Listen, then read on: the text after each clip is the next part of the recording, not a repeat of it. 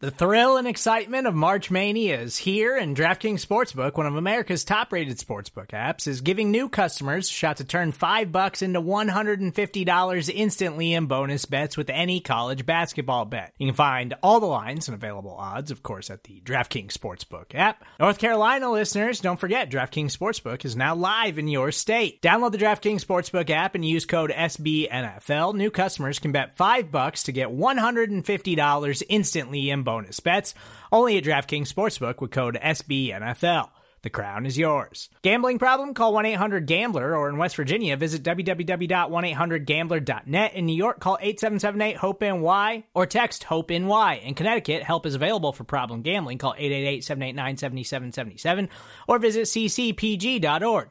Please play responsibly on behalf of Boot Hill Casino and Resort. Twenty-one plus, age varies by jurisdiction, void in Ontario. Bonus bets expire one hundred sixty-eight hours after issuance. See D K N G dot com slash B ball for eligibility, deposit restrictions, terms, and responsible gaming resources.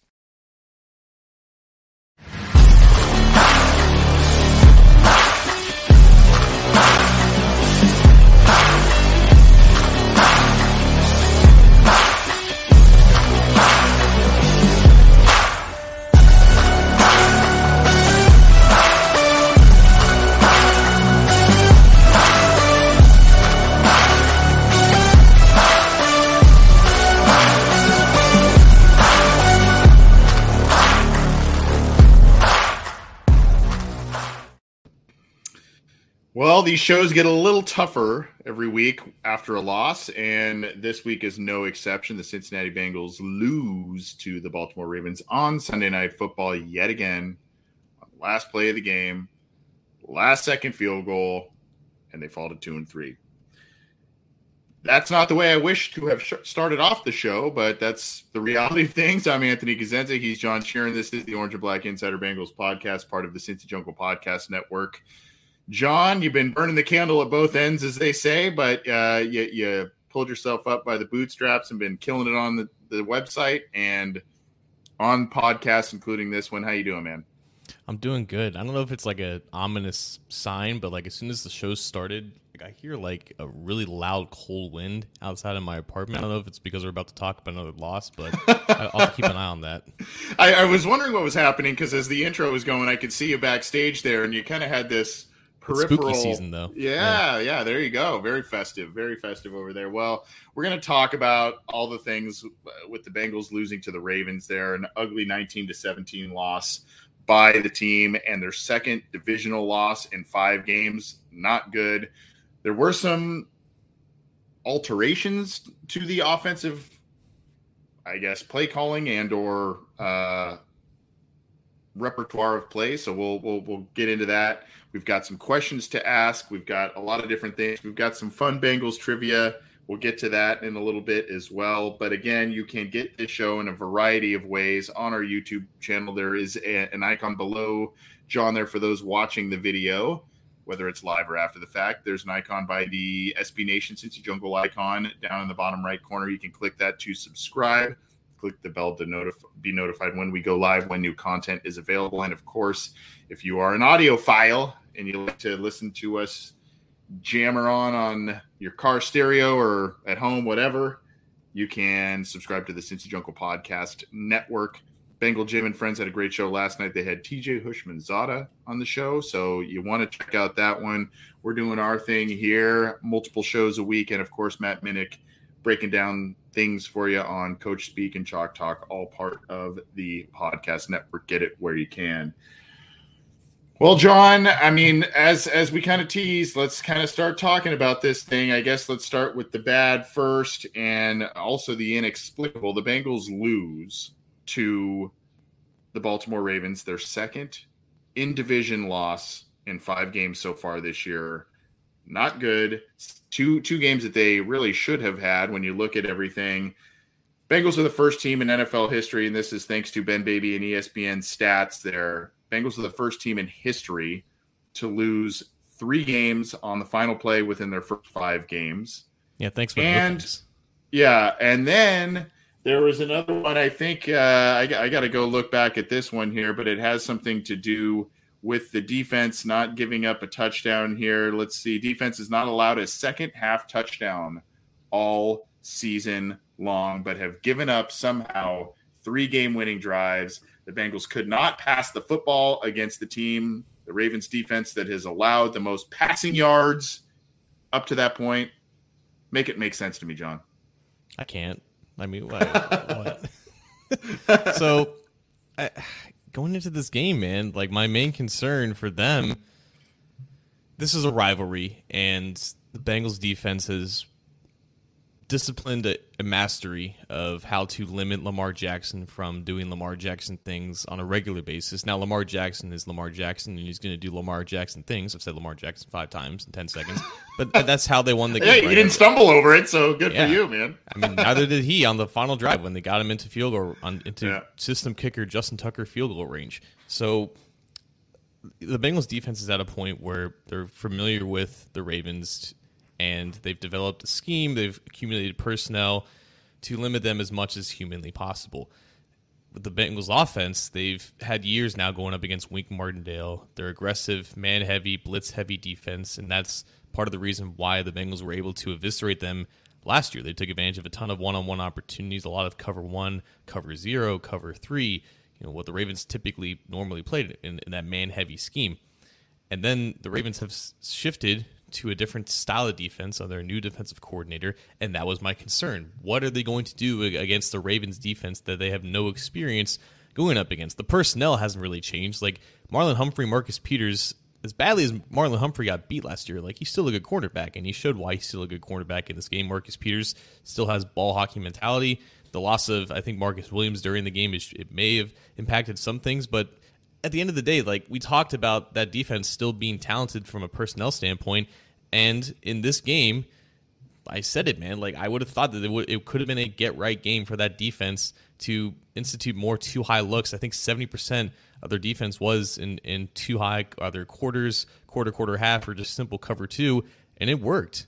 And mm-hmm. it continued to work because the Bengals continued to not show competency in attacking those coverages. A lot of times you saw route concepts that didn't offer spacing, and even when you had a numbers advantage on, on a certain side of the field, it allowed the Ravens to sit back in their zones and to basically cover multiple routes at once.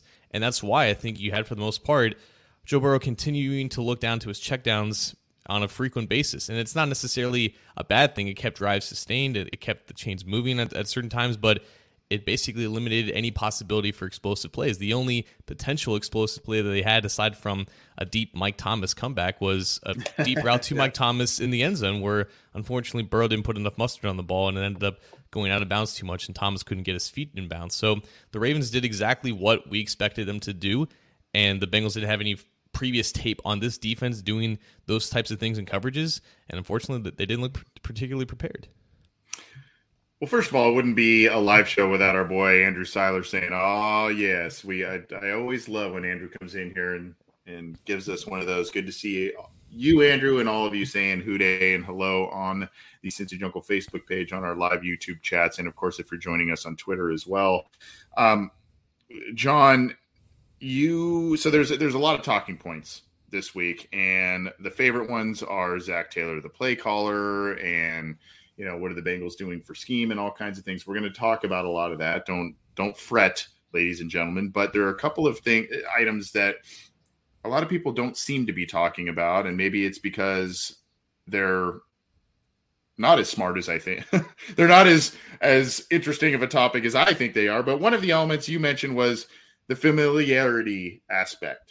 And you said the Bengals defense is familiar with the Ravens offense and Lamar Jackson playing contained, doing all those kinds of things now that um, have kind of limited the damage and points here. And, oh, by the way, to go with that myriad of stats I started this segment off with, Bengals defense is letting up sixteen point four points a game right now. I mean, that is incredibly manageable when you have this type, these type of players on offense. But, John, familiarity, the one thing that you brought that up, not many people are talking about the fact that the Ravens and the Steelers had made some specific offseason moves to bolster their pass defense. They had some extra chips on their shoulders based on what the Bengals did to them twice each last year. And those teams are a bit more familiar with the Bengals schemes, the Bengals players, the Bengals concepts than, say, a Jets. Yeah, I know the Jets played them last year, but they didn't play them twice. Or a team like the Dolphins, that sort of thing. I, I'm I'm beginning to wonder now if this offseason narrative of, hey, the the rest of the N F L may be catching up a little bit to what the Bengals are trying to do.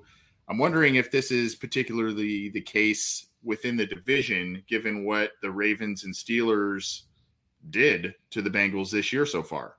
Well, I mean, they've definitely caught up at this point. Like that's that's indisputable. Until the Bengals find counters to the counters that their rivals have made because of what they did to them last year, like the the, the narrative isn't going to really change. Like the Bengals, the Steelers and Ravens were able to do whatever they won against the old Bengals offense because they couldn't protect. They had a quarterback who was skittish in the pocket. There was it was just hopeless towards the end of the Marvin Lewis Lewis days. Then you institute a new offense with a quarterback who isn't afraid to push the ball down the field. You have weapons that can stretch the field. The Ravens and Steelers don't adapt in time, and that gave the Bengals the jump on those specific teams. The Browns, I guess, are another story, but we'll talk about that when they actually play the Browns in a couple weeks.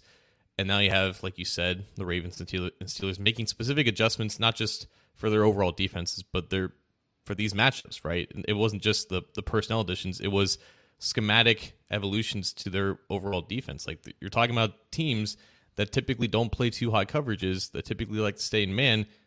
And that wasn't the case this year because why would it be? Like, why would any other defense deviate from this extremely known winning strategy in facing the Bengals offense? And I think it definitely helped that, you know, the Ravens didn't have to face Tee Higgins for the majority of this game. It came down to, you know, we've had this conversation a myriad of times in the past several years now, and this one of the main talking points as to why, you know, Jamarr Chase was so valuable in, in adding to this offense is that when you only have one guy that's capable of stretching the field, it allows defenses to really park the bus back there, and they're not really afraid of anyone taking taking the top off of them. With and they could just cloud coverage their only vertical threat out there. Like no one's really afraid of Mike Thomas taking the top off your defense. Tyler Boyd stays in the slot because he doesn't have that burst. He doesn't have that second gear in him. So you know the the, the Tee Higgins injury I think definitely had an impact. But Anthony, it's also come to the point where if you have a quarterback that you believe to be amongst the elite, and you have a head coach that's entering his fourth year as a play caller, it's like the injury to one receiver, albeit a really good one, it shouldn't really hinder this offense as much as it is.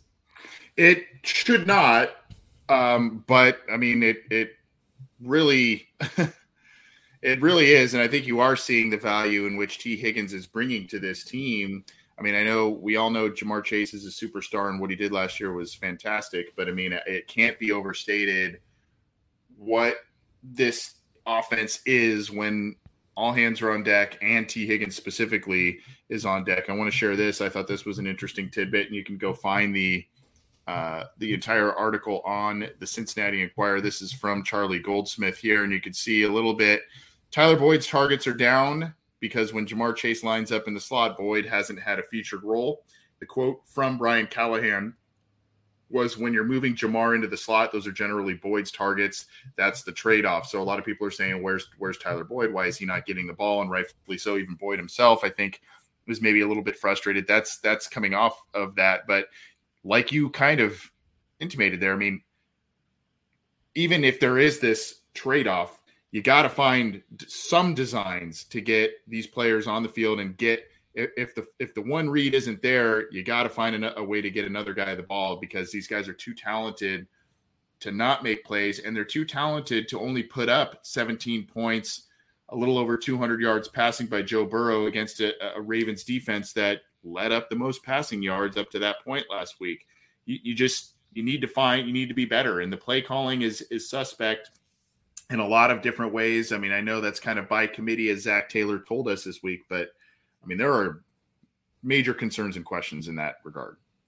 I had an interesting discussion with Bengals Sands um, before the show via Twitter, and he was talking about, you know, like general thoughts on what the offense can do better, and beyond just the play calling issue. It's, I mean, I think everyone is in agreement that that the play calling committee of Taylor, Callahan, Pitcher, Walters, everyone in charge In, in distributing the play calls, like they should do things that, you know, keep Burrow in mind, like play to his strengths.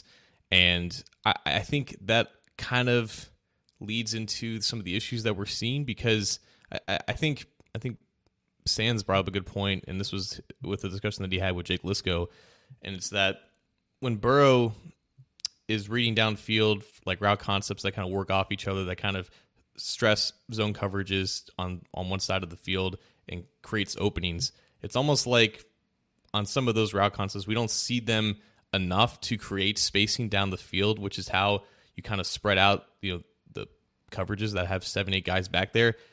And when you have a lot of targets going to, to Jamarr Chase, who's isolated on one side of the field, and he's not getting over the top because you have safeties who are just bracketing over the top of him, or you have cloud coverage over top of him. It's almost like Burrow is more comfortable just trusting Chase to get open on those one-on-ones compared to reading off other concepts where you have, you know, multiple routes on one side of the field that are designed to either make make a cornerback in the in the in the flat kind of drop back towards deep and create vacancies up front, or vice versa, right? You have a, you have like a smash concept where you have a little hitch route and you're trying to, you know, bait the safety down towards mm-hmm. you know the front of the line of scrimmage so you could open up the back of the field. It's almost like those are the routes that I think would unlock more of what the offense wants to do, and we're not really seeing them. And I don't know if it's because Burrow is more comfortable with the other more isolated routes, but I think there needs to be some type of a, of a healthy marriage between the two to get Burrow more comfortable in stressing those parts of the field, because until they do,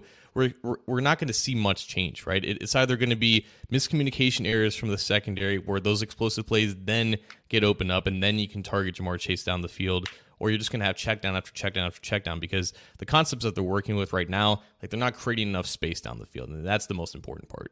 Yeah, and I think that's where a lot of the frustration was at the at least at the beginning of the game. It was, I mean, it was kind of Joe Flacco ball for a little bit. It was Captain Checkdown for for quite a while um, at the beginning of the game, and that it, it's just we're not really accustomed to that uh, with with this group and what we saw last year. One thing that was working, and one thing that they were trying to do, they were mixing in some R P O stuff, and and they were finally getting some things going on the ground, particularly with Joe Mixon. John, going into this game, Joe Mixon had two point seven yards per carry on the season based on his performance. And I think he had about five and a half yards per carry, as did P. Ryan, if I, if memory serves, in this game. Uh, he boosted his overall. I mean, it's still not good, but he boosted his overall yards per carry average to three point one. But the Bengals were able, while they were not able to do some things in the passing game and, and make the explosive plays or the big plays in the passing game, they were able to finally generate some chunk yardage off R P Os and different different plays there. What's your take on the run game? And, and you know, is this something that can be sustained? Or, you know, maybe that was just something the Ravens were willing to concede this week to not let the others beat them. So this was a topic of Uh, my article that I wrote today on Cincy Jungle. Um, there, in this game, it, it was astonishing to see the, the splits between how many how many gap scheme run plays the Bengals ran compared to zone. It was fifteen to three in favor of gap scheme, which I don't think has been done under Frank Pollack in the four or five years no. that he's been here. No, yeah. Because Frank Pollack majored in zone blocking, like the Callahan no. coaching tree, Brian Callahan. That, that's that's zone, right? But this is why. What I think a lot of us is, have been wondering, like, when is this transition going to come? Because it seems like the composition of this offensive line is more well suited for gap man style run running concepts, and that's what we saw against the Baltimore Ravens. And for weeks now, they've been preaching, if you can run the ball against light boxes, you will force a safety to come up into the box, and that creates spacing down the field. And I think I'm not I'm not harping on Burrow here. I'm I'm saying that he doesn't have that Josh Allen arm where he can just launch it over both safeties, right? Like, and you, you just can't have that with with the with the arm that he has, right? So you need to create spacing down the field with your running game and with your short passing attack. And this game, I think, was what they envisioned at the beginning of the season to eventually get to that point, because the Ravens consistently had six-man boxes, and the, the Bengals didn't always have an extra blocker in with Hayden Hurst or an extra added blocker like like with like a, a with Hakeem Hakeem Adeniji, yeah, yeah, yeah. But against six-man boxes, they were just pounding the ball, and just against space that the Ravens were creating for them, right? Like, to me, that's that's taking what the defense gives you. Don't make it harder than what it has to be. Like with zone, like, I think it's better to run those zone wide zone concepts against stack boxes, because, you know, when you you're stretching out the defense laterally, you're trying, you're trying to create space with zone blocking. But when you have the space that the defense gives you with light boxes, you can just pound the ball right ahead and just take mm-hmm. the open gaps that the defense gives you. And that's exactly what the Bengals did, and that's why the run game was a lot more efficient. And I think Mixon looked at least healthier and more confident in attacking downhill. And even on those cutback, even on those cutbacks that he had, like, there was no force player for the Ravens to, you know, force him back inside. Like, he was cutting back to open space, and he was getting a lot of extra yards. So this was the the running game that the Bengals envisioned against light boxes, and for whatever reason, it took them five weeks to actually get to this point. But this is why I think you can have some myriad of, of faith in progress going forward, because if they continue to do this, the defenses will eventually have to respect it. They will move up. Yeah, they will move up. They will add more to the box, and that's where there's going to be potentially the opportunity for bigger plays down the field that they have been completely lacking this year. It's it's been, I mean, there's been some some nice plays on this offense, but it really, John, it really has been, I don't know if vanilla is the right word. I don't know if pedestrians are the right word, but it has not been anywhere near as exciting as it was last year. And I think, like you said, the correlation of of some of the route concepts, but also this this finally figuring out a, a semblance of a run game this week, and hopefully that's a key that they maybe utilize going forward to unlock some things. That, John, you know, before we get to our, our, our next segment here, just quickly, Bengals, I've I've said it now, this will be the third time, dropped two division games within their first five weeks. Now they've got basically the most of the N F C South right in a row here, sandwiched in with a road game to Cleveland um, before in their next four games before the bye. I would assume you would agree with me in that the Bengals need to go at least three and one in that in that stretch, with one of those three wins being against Cleveland at this point, based on how these first five weeks have gone. Yeah, it's it's it it has to happen at this point, and you can even look beyond that. I think they have like the. They had the Steelers pretty soon after that, and like the Titans. Like they're, they're going to be games when the Bengals are either favored or they're barely underdogs because of like a road advantage. Mm-hmm. Like none of those teams are particularly impressive, and I think for the most part, none of them pose, you know, imposing defenses. I, I would say definitely not Cleveland. Like Saints are pretty middle of the road defensively. Same thing with the Panthers, who now have a new coaching staff, and you know, who knows what's going on with all that. The Falcons' defense is nothing to really, you know, pound their chest about. So statistically on paper, like there are opportunities for this offense to get right, but like we talked about last week, like the Ravens weren't exactly having a lot of success in stopping the pass, but they instituted a scheme that, you know, the Bengals have yet to show progress against, and that that will be the blueprint. But at, at the very least, like these are teams that for the most part don't have really imposing pass rushes, and you know, hopefully the Tee Higgins can get healthy, and, and that that can put those defenses in a bind. But this is undoubtedly a stretch where the Bengals have to get right on offense. Here's Mister Whisper, Mister Generosity, Mister Whisper, thank you. And that will continue to help out the Pollack Family Foundation there. Thank you for your super chat, your YouTube chat. And, of course, those take precedence in terms of getting on the air and or being answered when we do the listener questions live episodes and whatnot. But uh, he writes, John, hey, guys, have your season predictions changed after the first five weeks? Obviously, at this point, I think – I mean, I I think I – so it's really funny because be, before the season, I said, you know, I think maybe the Bengals sweep the Steelers. I think they split with the Ravens. I think they – Uh, potentially split with the, you know, the Browns again. And I think I was labeled a hater for having them going four and two in the division, and that I didn't respect them. And, uh, you know, I'm a joke, all kinds of different comments that were left in, in various spots. But, but, you know, I mean, right now, I don't, I think I had them at either four and one or three and two at this point. I, I'd have to go back and look. I mean, so I don't think it's drastically changed. And the good news too, is that the two wins they do have are conference wins. So when it comes to potential tiebreakers, obviously division and all that stuff takes precedence, but conference record does matter up there as well. So you like that. I, I wouldn't say it has altered too much, but I keep saying it's it's like every week, hey, you got to show me more. Hey, you know, this week means a lot and all that. And as, you know, we're still kind of in this early-ish part of the season, but it's now getting to the point where it's like, hey, we, like you said, it's starting to be like we we can't wait around for things to start developing and progressing. Like it needs to start happening pretty immediately. I don't remember ever putting this on record. I don't know if we, if I did this on the show or not, but I think when looking at the first five weeks, I had him at three and two with losses at Dallas, which I presume was going to be Dak at quarterback, and I had them losing this game, or at least that, that was my thought coming into this. I did too. Yeah. I, I didn't think they were going to beat all three A F C North teams on the road on Sunday Night Football, and I thought the Ravens are going to be good, and turns out they're pretty good. So I had them at three and two. They're two and three. They could easily be three and two. Obviously, their issues on offense are concerning.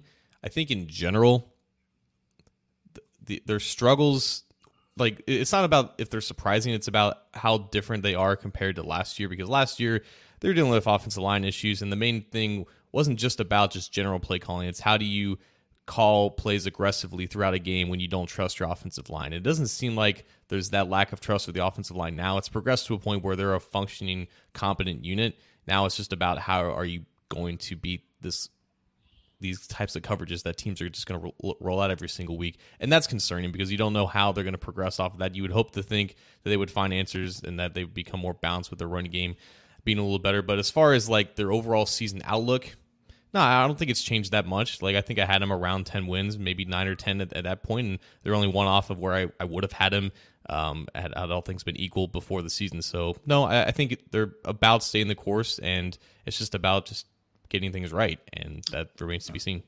I think I had them at eleven wins, but, you know, I, again, one or two the other way also wouldn't have surprised me either. But, uh, again, it's just a frustrating, frustrating start to the season because you have your your three losses by a combined eight points. You're losing games, you know, by two point seven points. It's it's unbelievable on average. So uh, frustrating start to be sure. But thank you, Mister Whisper, for your generous YouTube chat there, super chat.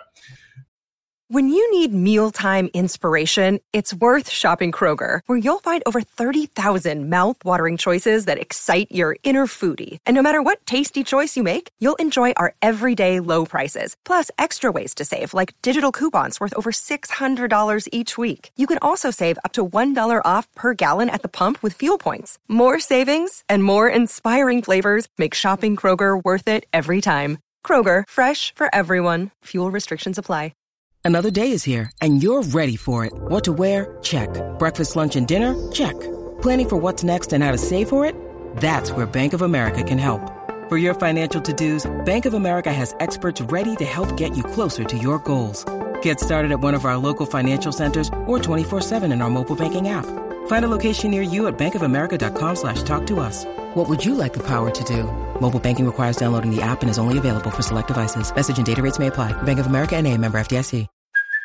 Hey, it's Kaylee Cuoco for Priceline. Ready to go to your happy place for a happy price? Well, why didn't you say so? Just download the Priceline app right now and save up to sixty percent on hotels. So whether it's Cousin Kevin's Kazoo Concert in Kansas City, go Kevin, or Becky's Bachelorette Bash in Bermuda, you never have to miss a trip ever again. So download the Priceline app today. Your savings are waiting. Go to your happy place for a happy price. Go to your happy price, Priceline. Well, I, I, this is kind of a blend of a couple of different segments, a state your case or a believe it or not, because there's multiple questions and multiple takes to be had here. I guess we'll go with the state your case. Uh, I don't know, the state your case graphic here. Let's do it because we've got some questions to ask about one area that isn't being talked about as much again this week.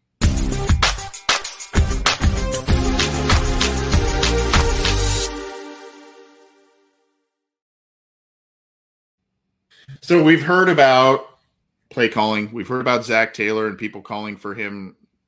I mean, I, I guess there's people out there calling for him to be fired. I don't. I don't think that's very rational. I think maybe six years left on his deal.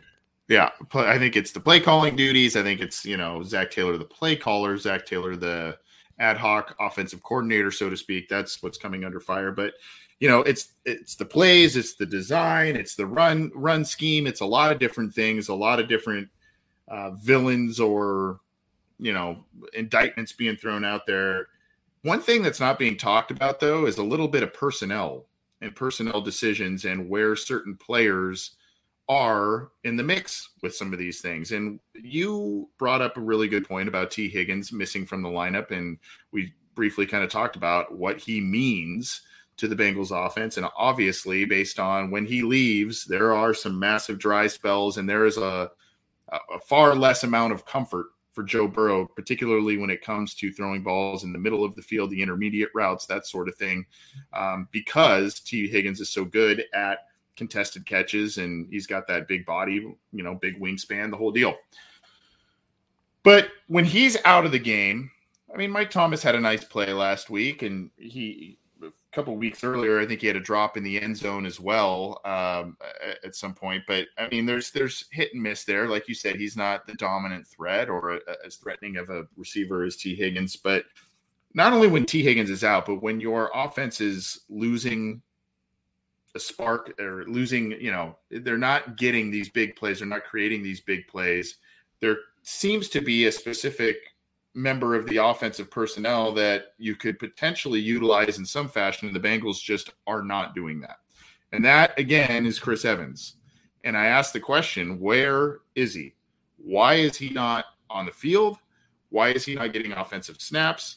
It's not like he's getting a lot of opportunities in the kick return game, kickoff return game. So, uh, you know, you're you're talking about maybe saving his health in that regard. He's not getting those touches. This is a guy that you could use as a wide receiver four or step in as wide receiver three sometimes if Tee Higgins has that ankle injury lingering out there. Not the same player, but a guy that could provide a nice safety net for Burrow, short, intermediate routes, that sort of thing. And now with the aforementioned altered run scheme that's starting to maybe gain a little more ground than it did the previous month, maybe he's a fit there for some more explosive plays too. John, I don't have an answer for it, but I'm just asking the question, why haven't we seen more Chris Evans, especially with the offensive struggles, lack of big plays, and lack of points? Closest thing I can think is that he's just not practicing well. And if he's not practicing well, he's not getting those plays called in his name. He's not getting opportunities in practice to be a part of the playbook. I think in general, like when people and fans ask for like wholesale changes with personnel and, and scheme and, and play calling, it's really just throwing out the book in the middle of the season and starting anew. And then you're removing a lot of the work that you did in the offseason. Now, granted, if it's just not producing results and maybe there's no point in keeping it in general, or there's the idea of kind of sticking to what the process is and hoping that more work and more continuity makes it work. With Evans specifically, I mean, he's been on the field for what, like five snaps, and I can I actually remember what like one or two targets that, that he had. One being deep against the Miami Dolphins. I think Burrow kind of overthrew him a little bit. So, mm-hmm. in terms of you know percentage of deep targets compared to snaps, I guess he's leading the team. But yeah, man, if he's not involved in the offense in any way, shape, or form on game days, like it's hard to imagine he's involved at all in practice, and that could be for reasons that are beyond our, our knowledge. Like, we don't know what goes on in practice. We don't know how he does in practice. This has gone back to the days of Marvin Lewis when you have talented guys who aren't getting snaps, and the whole narrative around it is that they're just not showing up from Monday through Saturday, and that might just be the case here. Well, it is it is the case. And, look, I mean, you talk about wholesale changes or play throwing out the playbook. That's not even really what I'm saying. It's more just integrate him here and there, especially when your offense is missing a spark of some kind. And if there is, you know, maybe his route tree is far more limited than I'm giving him credit for. You know, I kind of, not only because of his number, but I kind of also see some elements of Gio Bernard's game. We've seen it in the preseason, and that's what he was touted for. So he's flashed it in, you know, the Lions game last year and whatnot. But it just baffles me when, you know, There's, they're just not the, the offense is not clicking. They're not making plays in the run game. They're not doing, and, and they just are not going to that well to at least see. And like you said, it could be something that we don't see on a daily basis, whether it's practice, attitude. I don't know. Um, I know that they value P. Ryan in the pass pass blocking department, and that's why he's in there on on you know some of the concepts as well as spelling Mixon. Mixon had some nice runs last week, so they wanted to definitely kind of keep. keep that momentum going there. But I just, it just baffles me how this guy is not, and maybe I overvalue him. Maybe, maybe we have overvalued him. The collective, we have overvalued what he can do on offense, but this was the guy I know the coaching staff was excited about when they drafted him. We, he flashed last year, and we he's just been an absolute ghost for whatever reason this year. And I feel like he's not going to be a cure-all for the Bengals offense, but if he can provide the occasional spark, or if you think he can provide the occasional spark, why are why is he not getting the snaps?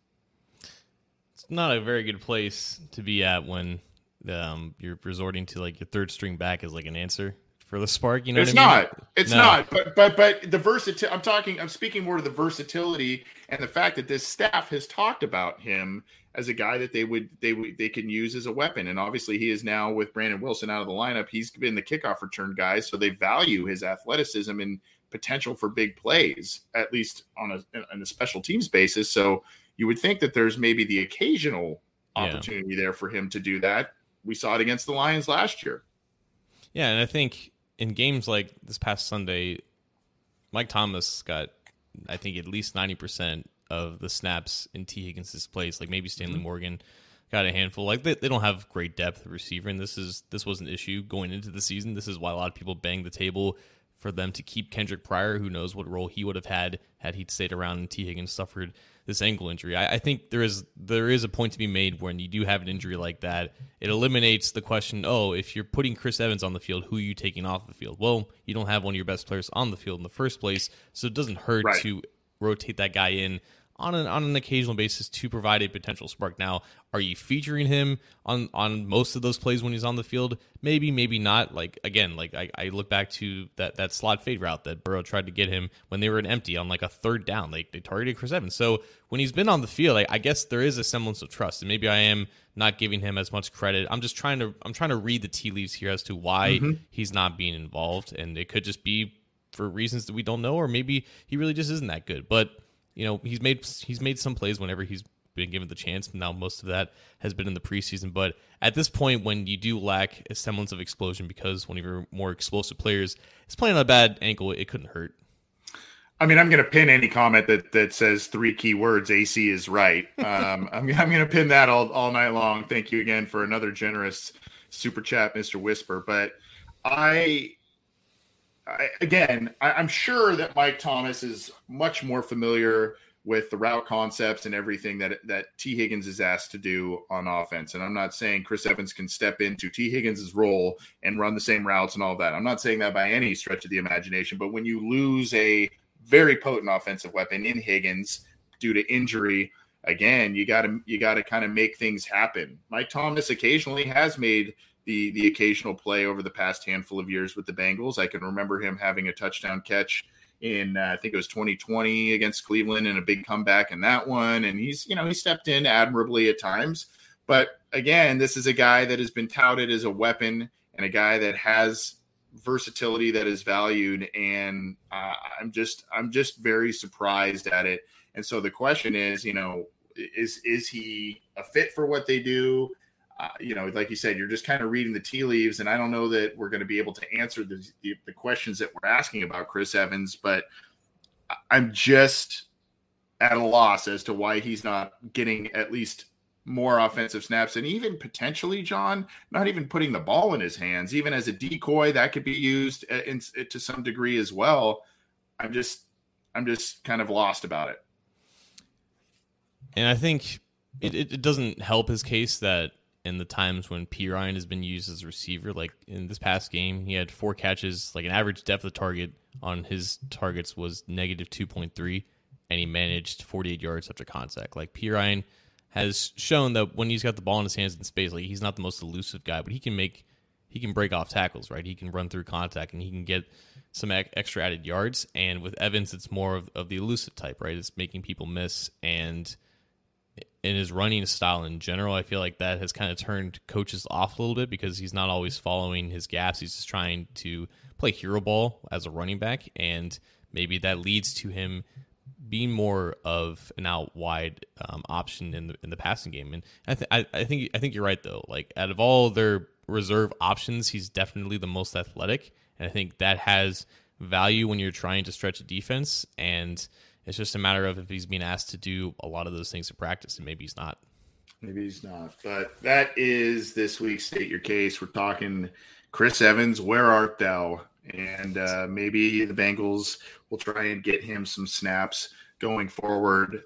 maybe there's something going on that we don't know about, uh, either some injury, like you said, maybe some ineffectiveness shown in practice or not grasping some of the concepts they want him to run out there. But there's something puzzling going on there, because that was a guy um, I think a lot of us were excited about in terms of his potential role this year. And just uh, it has not been there. Like you said, what, five five offensive snaps all year? Five um, or six, yeah. Oh, my goodness. Just, yeah, should be should be above that. He should be getting that per game is what I'm is what I think yeah. in some degrees. But obviously situations will dictate that. Let's transition to the game ahead. A lot of the Bengals with L S U ties go back to Louisiana, and the Cincinnati Bengals take on the New Orleans Saints.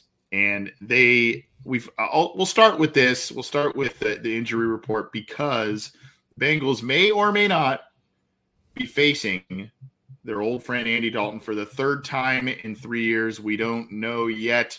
Jameis Winston did have a limited session at practice. Uh, Tee Higgins, unfortunately, did not practice, so not looking good there.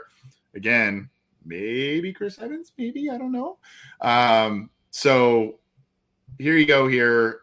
Let's pull this up, the Saints and Bengals injury report. By the way, look at how much more extensive the Saints is than the Bengals, so that's, I guess that's pretty good news here. You got Uh, La'el Collins still got had a rest day here, but man, uh, you know, you got to wonder about that back situation. Ank, uh, ankle injury for Tee Higgins, did not practice. Jonah, who apparently dislocated his knee against the Ravens, and then of course, I think he had what an M C L sprain on top of that.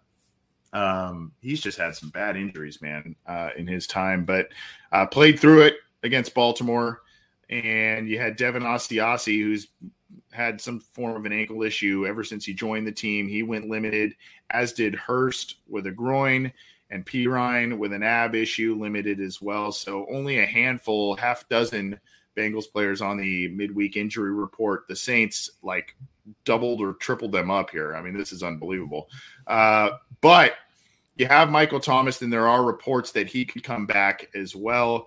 And then, of course, you had Jameis Winston, who has all kinds of issues, a back issue, an ankle issue. He went limited this week, so we're not quite sure exactly who we will see, but it could be Dalton. It could be Jameis.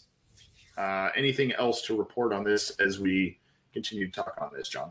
Did the Saints have a healthy receiver on the roster? Because I see four who didn't practice. Yeah, I think, was it Olav had the concussion, yeah, and then yeah. Uh, uh, Michael Thomas. But he uh, reports are Michael Thomas may make a return this week. Landry didn't practice with the with the ankle, and then of course, um, yeah, uh, Deontay Hardy uh, had a had a foot issue as well, didn't practice. So yeah, that's a good that's a good point. And then of course, some other big names on there: Throckmorton, Ramczyk, uh, Taysom Hill went limited. So, you know, a couple of different names on there. Yeah, Taysom Hill's going to play. I don't think a lot of things can stop that guy. It's it's crazy. No. Like, even without Sean Payton, like, he's playing his best football. And it seemed like Sean Payton was his only believer in the universe. So, Taysom Hill, man. Still still doing it. Still, still doing, doing it. it. Yeah, Taysom Hill. So, uh, let's... talk about the Bengals defense in this one. Um, again, they're allowing sixteen point four points a game so far right now, but you know, it, it could be either the Saints potentially explode offensively with all of those weapons and depending on who plays quarterback, or it could be that it, it's more of the same. What would you tend to believe as you look at the roster here for the Saints and what you've seen from them, a two and three team as well? Yeah, I mean, I haven't seen a ton of the Saints. Like, I saw that uh, London game when I think that was uh, Dalton's first start, and he had a pretty traditional Andy Dalton stat line of like two eighty with a touchdown and a pick. And I think he's played relatively well in the Saints scheme. Like, he's got good receivers. He's got still a good offensive line. He hasn't made a ton of like wow throws, but he hasn't necessarily been like a hindrance to their offense. I think he's got like a P F F grade of, of eighty or so. Hill is an interesting variable because, you know, he popped off last week. He had three touchdowns, albeit against one of the worst defenses in the league and, and the Seattle Seahawks. He only rushed the ball nine times. He's carried the ball twenty-one times so far this year. I don't know if playing against a terrible Seahawks defense gives them more confidence to give him more touches, but Alvin Kamara is back as well, and I would imagine they wanted to feature him. But just in his four games this year, Taysom Hill's carried the ball four times, three times, five times, nine times. Now, he's averaged ten yards a carry because he averaged twenty yards a carry in week one and twelve yards a carry in this past week. But it's not like he's consistently, you know, shredding defenses. He's he's a variable for sure, and they use him in a myriad of ways. Um, I guess he's a tight end in fantasy options, which pisses some people off. But, yeah, like it, it's like, yeah, when he's out on the field, you have to account for him. And I think you just have to make sure that he doesn't get to the outside because he is very fast. So, I don't know. Like, it, we, we don't – I still don't know a ton about how they use him, to be honest with you. But I just know that when he's on the field, I'm sure the Bengals are going to be ready for him. What do you think is a better matchup for the Bengals, Jameis or Andy Dalton, in terms of uh, who who they would rather face? Because, look, Jameis can wing it, but he turns the ball over.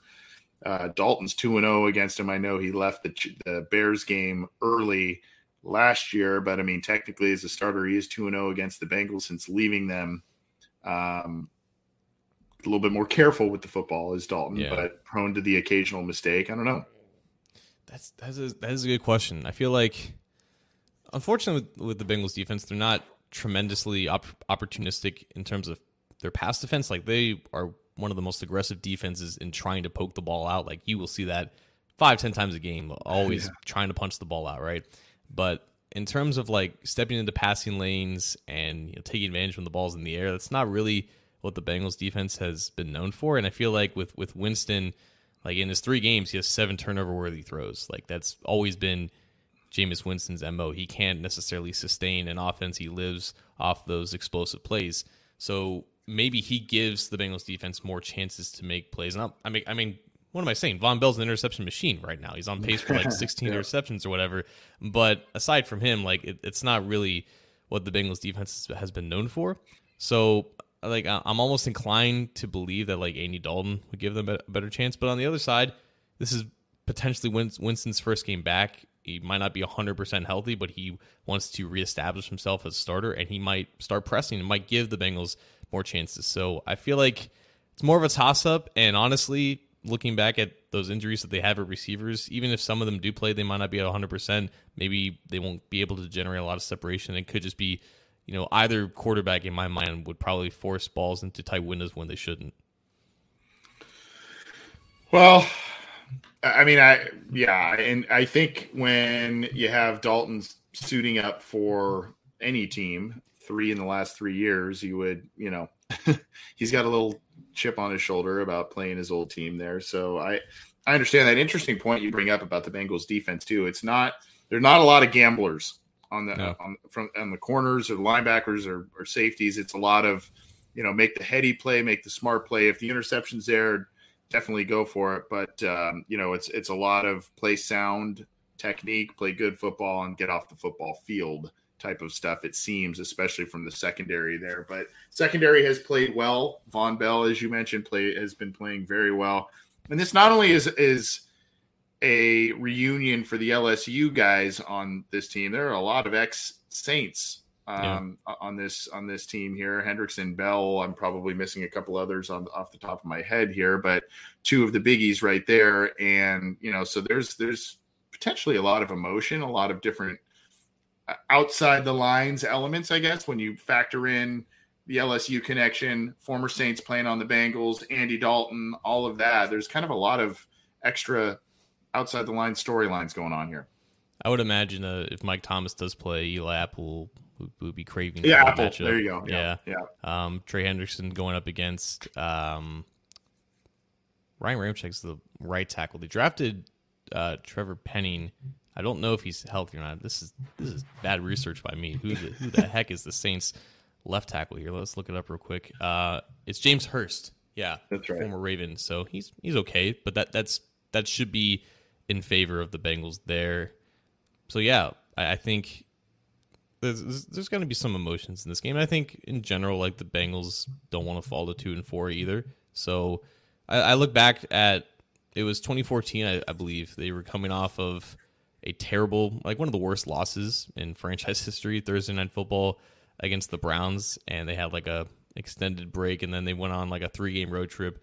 First one was against the Saints, and I think that was the last time they played in the Superdome. You had Jermaine Gresham with that whole incident yeah. um, in, in the in the stands or whatnot. I don't know. I I, I kind of see that game kind of like this one, where the Saints, I don't think that they're a bad team necessarily. We talked about them uh, leading up to the season. They're very talented, and I think that they would have been players in this division had they had some stability and consistency at quarterback. But I don't know. It, it just seems like this is an opportunity where it doesn't really matter what the Saints are going to do. I think the Bengals are going to be really focused in this one. I think you're right, and I think you're starting to see the, you know, a little bit of the baby steps or building blocks or whatever you want to call it in terms of what they did with the run game last week and, and you know, maybe altering the game plans here. So we'll we'll see what happens there. Who what, what's the matchup you're most – I've got two questions for you. What's the matchup, personnel matchup you're looking to the most, and do you think a bigger key for the Bengals to win this one is – more continued solid defense and, and you know, uh, doing kind of what they've done over the course of the first five games? Or is it going to take, you know, if it's one or the other, right? Is if it's solid defense and continued blah from the offense, or is it going to take that offensive explosion and maybe giving up more points than from the defense to get this one? I, I think the offense has to find ways to create explosive plays. And I think that's ultimately what we're going to see for the first time this week. I think the Saints have a secondary filled with guys that like to take chances. I think Marshawn Lattimore has not played particularly well in these past couple of weeks. He was, he didn't really play well against the, the Vikings and Justin Jefferson. He wasn't really targeted that much against the Seahawks, but he should see a lot of Jamarr Chase, who is also, you know, coming back to Louisiana for the first time in his career. Tyrann Mathieu is also a safety back there, and he's he's played well, but he also has been known to take chances and kind of overrun. Their other cornerback, um, Paulson Adebo, is one of the worst cornerbacks in the N F L right now. And if Tee Higgins comes back, like that's a complete mismatch for them. I, I, I just see I see opportunities for the Bengals to, at this point, like n- not necessarily force it, but I, I think there's going to be some sense of like, hey, you know what? If we see the slightest chance of taking the top off the Saints defense, who I I do believe will, you know, institute a lot of quarters coverage and cover two and whatnot. They'll keep their safeties back. I think that's what they'd like to do on defense. I think the Bengals would be more inclined to take shots at the very slight chance that they see it and not necessarily just go down to Mixon or Hurst or P. Ryan in, in the check down. I think you'll see a little bit more aggression. I think there'll be some type of an emphasis between Burrow and Chase to try to get this thing right. And I think the Saints will are inclined to make one or two m- more mistakes than they than they're allowed to do so in this game. I will be interested in seeing what happens uh, a, a bit in the trenches. You know, last week I said it was kind of Josh Tupou was a guy that I would be keeping an eye on. Um, Alex Kappa has a has a sixty-four P F F score on. I, I, when I looked at Karras and Kappa, I kind of just assumed Karras maybe had a slightly higher score than uh, overall score than Kappa do, does, but Ka- it's actually the opposite. Karras is at sixty, Kappa is at sixty-four. So I'm interested to kind of see, especially now, if we're going to see more inside runs, um, like you said, the gap scheme as opposed to the wide zone scheme. If they are going to start trending that way, I'm interested to see how the interior of the offensive line holds up, and if that's if last week was just kind of a an outlier, or if this is going to be a trend that they are going to be able to continue. And then, like you said, pop those explosive plays potentially there. And then, of course, if Higgins doesn't go, you got to look at, you know, is Mike Thomas going to be the guy that is going to be able to give you some plays here and there? Um, are you going to mix in more Stanley Morgan on offense at times? You know, how, what, is that going to be a by committee type of thing? I don't know. Um, so those are those are some of the elements there. I do think, obviously, Higgins, if he does not play because he did not practice on Wednesday, that is not going to be good for the Bengals there. But all in all, you know, one being all of the injuries to the Saints there. I mean, I'm sure a lot of those guys will play, but I mean, there is a lot of names on that injury report. Um, and so between that, between, I think, some urgency with the Bengals and some of the foundation set last week with the run game and, and even in the weeks prior against the Dolphins and the Jets, I think maybe they're going to start building some things, and then you've got a stretch of potentially winnable games here, and I think they know that they need to seize that. So I think it, I think riding the ship starts this week, and I do think the Bengals win probably by, you know, nine, eight, nine points, something to that uh, effect. I'll say twenty-eight twenty, uh, something something like that. Okay, that was that was pretty close to where where I was going with it. It does seem like, well, it doesn't seem like it is true. Like when they win, like it's not not it's not convincing, but it doesn't come down to the wire like when they lose, right? So I, I agree with a lot of what you said. I think they build off the run game, the progress that they made there. Again, I'm, I want to give the Saints a lot of credit for their defensive talent. I just think there's going to be something that, that kind of pushes them to to go forward here. I think being back in the Superdome, Burrow kind of played it off as like no big deal, and I believe it for the most part, but I don't know. I, I'm going with the vibes here. I'm going with the vibes of him and Chase coming back here. I'm going with the vibes of Hendrickson and Apple. I'll be one guy is hated by the fan base. The other guy is not, but he, he wasn't offered or a competitive offer to come back, and I think there's there's a chip on his shoulder as well. I'm going with the vibes here. I'm going twenty-eight seventeen win. Okay. I like it. I like it. All right. Well, we're going to start closing up here. Before we do, we do, we're going to in- introduce something a little new. We're going to do a little trivia because uh, my birthday a few weeks ago, my wife found this trivia book, uh, Cincinnati Bengals trivia book. It is by Ray Walker. And I'm going to leave you, first of all, um, what's really cool. If you go to ray walker media dot com, uh, you can download for free a crazy sports stories book that he has written as well. So free little fun read for that. I have not read that one, and I have not read this, John, but what I'm going to do, we're going to do two things, and we're going to let the, the live listeners cue in here. If they, whoever, first of all, I'm going to ask you a question from here. I'm going to okay. let you pick a topic from like twelve chapters, and then you can pick, and then I'll, I'll try and pick one out of the blue there. We have not prepped this. John doesn't know anything about this. I've barely cracked open this book, so I don't really know the answers to them yet without potentially just knowing it off the top of my head. But for the live listeners, if you will ask one out there to you, first person who answers correctly, we've got a nothing big, but a little prize package, some Bengals swag for you that we can send out to you. We just need your address. If you are the first person to answer and answer it correctly, we'll do that. But we're going to let John go first here before we give it to the live listeners. And then, of course, the we'll drop the mic and get out of here. Chop. So you got oh, origin. If I answer correctly, that is my mic drop, by the way. Okay. Correctly. All right. Yeah. Origin, origins and history, numbers game, calling the signals, between the tackles, catching the ball, trench warfare, no air zone, Super Bowl shuffle, shining the busts, draft day, let's make a deal, writing the book. Oh my God. Uh, no, no air zone, I think was the thing. I'll go with that. No air zone. That was chapter seven. So let's go to chapter seven. Um, give me a sec here. Nothing like dead air. Looking for quizzes here. Uh, dead air zone. Yeah, here we go. Dead air zone. There you go. Um,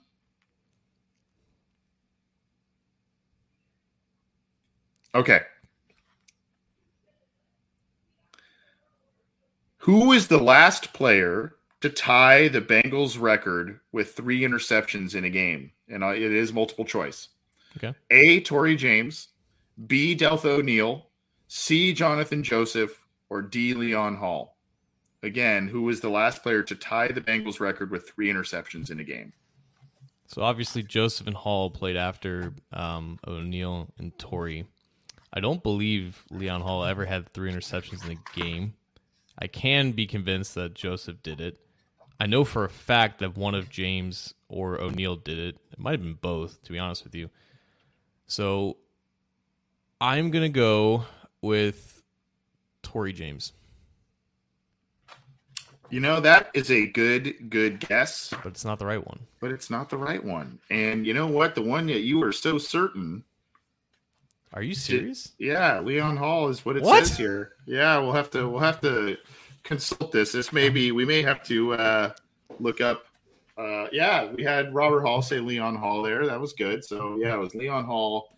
Answer that one. Okay, so one more quiz, and we've got some fun stuff for a listener. One more qu- quiz question. Whoever answers it right, we'll get you. We'll, we'll get you some some fun stuff. You got to give us your uh, your address, though. You got to either D M us or hit us up on Twitter or something like that, and um, we'll we'll do this. Let's see. Do we want to? You can pick though, John. Do you want a true false, or do you want a, uh, a multiple choice for the for the listeners here?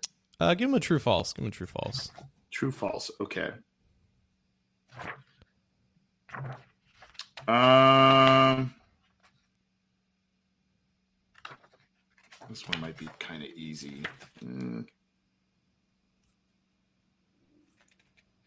All right. Wow. Yeah. Let's do this. Let's do this one. Uh, Rudy Johnson never had a two hundred yard rushing game for the Bengals. Listeners out there, true or false? Do, do, do, do, do, do, do. I just looked this up. December twenty-first, two thousand eight, the Browns lost to the Bengals fourteen nothing. Leon Hall, three interceptions for eighty-seven return yards and a touchdown. I don't remember that game. I don't remember that one either. Yeah, it happened. There you go.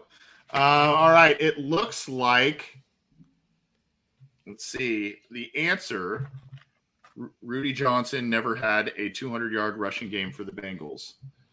Um, it looks like Michaela is the first one I am seeing here yep. on our timeline with the right answer, false. And that is correct. False. Uh, that he never had a two hundred yard rushing wait, game for the Bengals. Wait, wait. Was it was it Dan who did it yeah, at nine thirty-four Eastern? A little bit up. Well, I don't. I think. I think false was to the the uh, other question there because I hadn't asked oh. at that point. I had already seen that false answer um, before I had asked the question there. So, uh, Dan, we love you, but. Um, I think I think Michaela had it had it first. Yeah, there you go. See, look at this. We love the honest guy, Dan the man. Thank you, thank you. You didn't know the question. He answered it. Man. I know. I know. So Michaela, hit us up either via YouTube or something like that. We'll get you a little something. Uh, send you out a little something fun for doing this. And hey, we'll make this a little staple either on this show and or listener questions live if you guys like it.